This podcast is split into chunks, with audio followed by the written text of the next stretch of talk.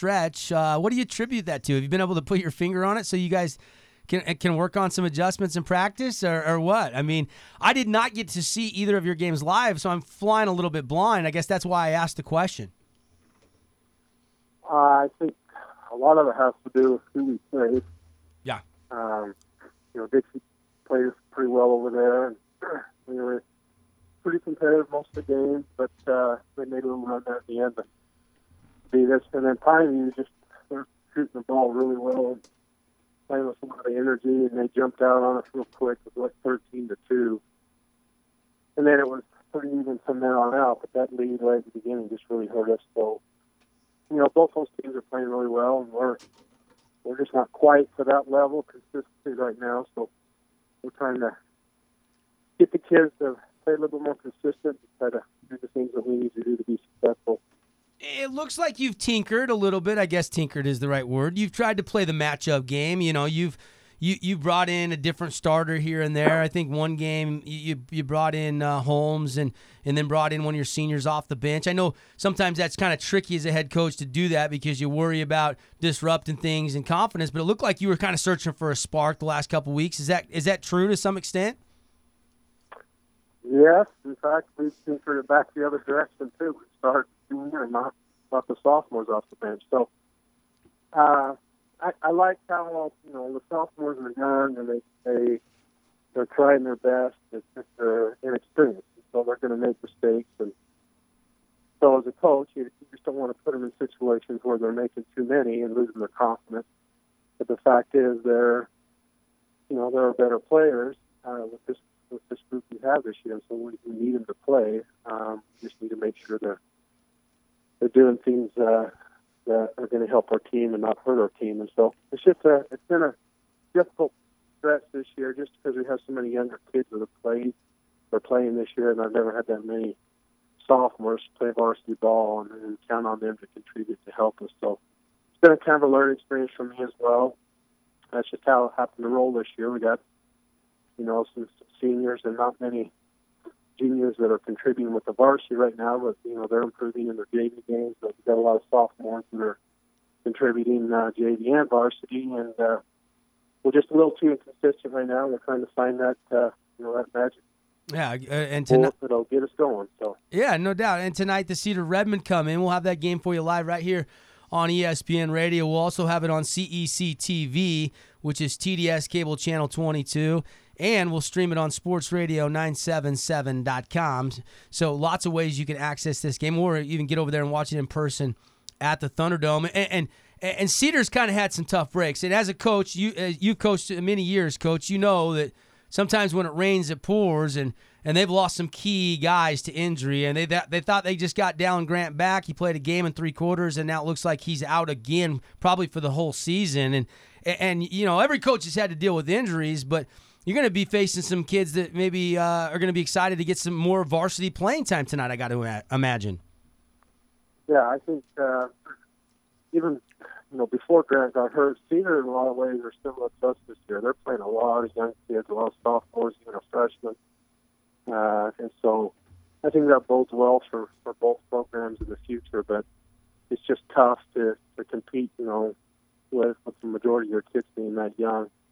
Uh, but yeah, they're having some tough, tough go at it right now with some injuries, and I heard there's some disciplinary issues tonight. So, yeah, you're right. Sometimes it's like it rains or pours, and and we all go through that as coaches, you know, through the years, different times. I know probably went through a year ago with no injuries and so forth, so it happens. But uh, you just got to have a positive mentality, next guy up, and you know, do your best to contribute to the team, and and uh, just keep moving forward.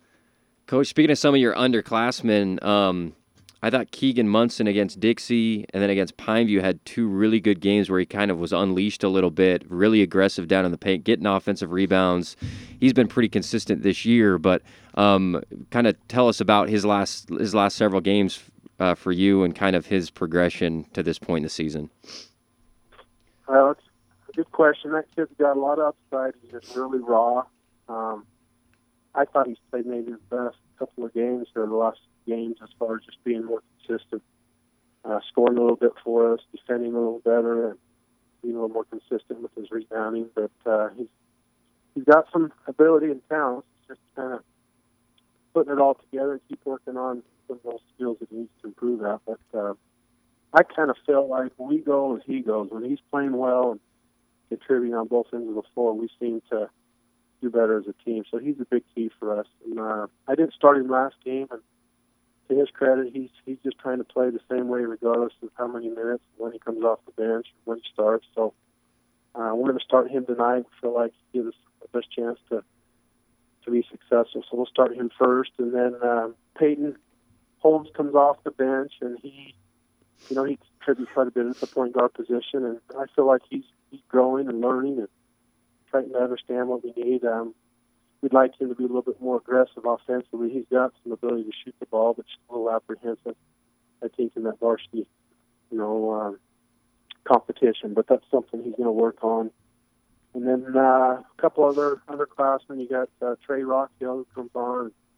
He's a very good shooter, but he needs a little space to get that shot off. He's not one that's going to create a lot of shots off the dribble. So, um, you know, he's he can contribute in those ways.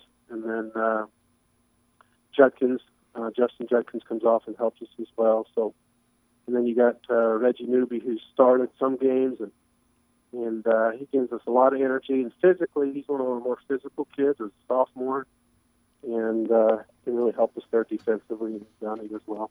Yeah, it's interesting because Peyton Holmes is 4.2 points a game.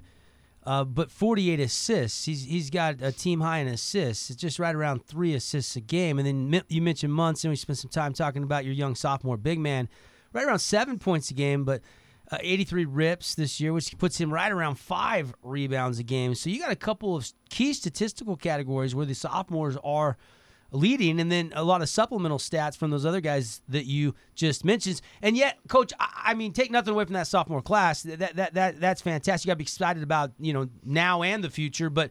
With Mason Chase and Trevin Lindstrom, I feel, and Carson Thornton, some of your upperclassmen, I feel like those guys really need to be rock solid in this stretch run to make sure you guys can fight uh, upward and try to maybe lock down maybe a, a, one or two seed still, maybe get hot here in the second half of region play. Yeah, there's no question. We're we're not going to go anywhere unless those three or four guys really step it up for us and be a little bit more consistent. Every one of those kids have had moments, um, but they haven't really played well consistently. You know, one game we got one guy playing well, and, and maybe the other two not so well, and vice versa the next game. So we just have not, you know, put it all together yet. And I don't know why. I can't put my thumb on it exactly, but uh, I, I like the kids' attitude. They're still working hard. They're still being coachable. They're they're doing their best the best they can on, in practices, and trying to translate into the game. So I think you know it could could happen any second here, any game here, where the kids start clicking together a little bit better, and, and we could make you know a run there for for maybe a second or third place. And you know who knows? Pineview's playing right now. I don't know if anybody can catch him, but uh, we just got to take it one game at time, one practice at a time, and really just work on getting better as a team. And I think if we'll do that, we might get hot down the stretch here. Yeah, I mean, you go back to January 16th. That's just two weeks ago. You guys are sitting three and one, four games in, and you, you probably like where you're sitting. And then lost that game by, by nine to Dixie. Lost a game over at Pineview, and then last uh, Friday night out there in the Tigers' den, close one going to the fourth quarter, and then they kind of ran away and hid from you a little bit there. So with Cedar Canyon View this week, I mean I guess just what the doctor ordered a, a, boost in confidence if you can go get two wins. You've got two home games this week, which makes these two yeah. matchups even more important, Coach. Absolutely, you gotta you gotta take care of your home games the best you can. This is a huge week for us. And I think if we could get a good night tonight, come out with this win here, kids playing a little bit better, feeling a little bit more confident. Uh, you know, maybe just carry that into Friday and play well against Canyon. You hope we can get a win there and that really, I think a lot of it's just the confidence right with these kids. You know as well as I do, when you're making shots, you're just more intense defensively. You're more excited about, you know, just doing everything harder and better. And when the shots aren't going in, you kind of tend to hang your head. That's something we're trying to coach the kids that regardless, you still can compete in other ways if the shots not going in. But we haven't shot the ball real well lately, so that's something we're, we're working on and trying to get better shots for a team. Coach Wade Turley hanging out with us here on ESPN Radio. This will be our Summit Athletic Club featured game tonight on the Triple Cast. We'll have it for you right here on ESPN 97.7 FM. You can watch it on our website, sportsradio977.com. And of course, you can watch it if you have TDS cable channel 22 or, or uh, HD. They get that HD CCTV is launching HD too up there at 10. Uh, we'll find it for you. I'll get that info when we come back. But coach, I'll let you go. I know you probably want to watch a little of that JV game before uh, you guys tip that varsity game tonight at seven o'clock, and uh, me and Andy Thompson will be over there. So we'll, we'll, we'll love to talk to you in the post game, coach. Talk talk to you then.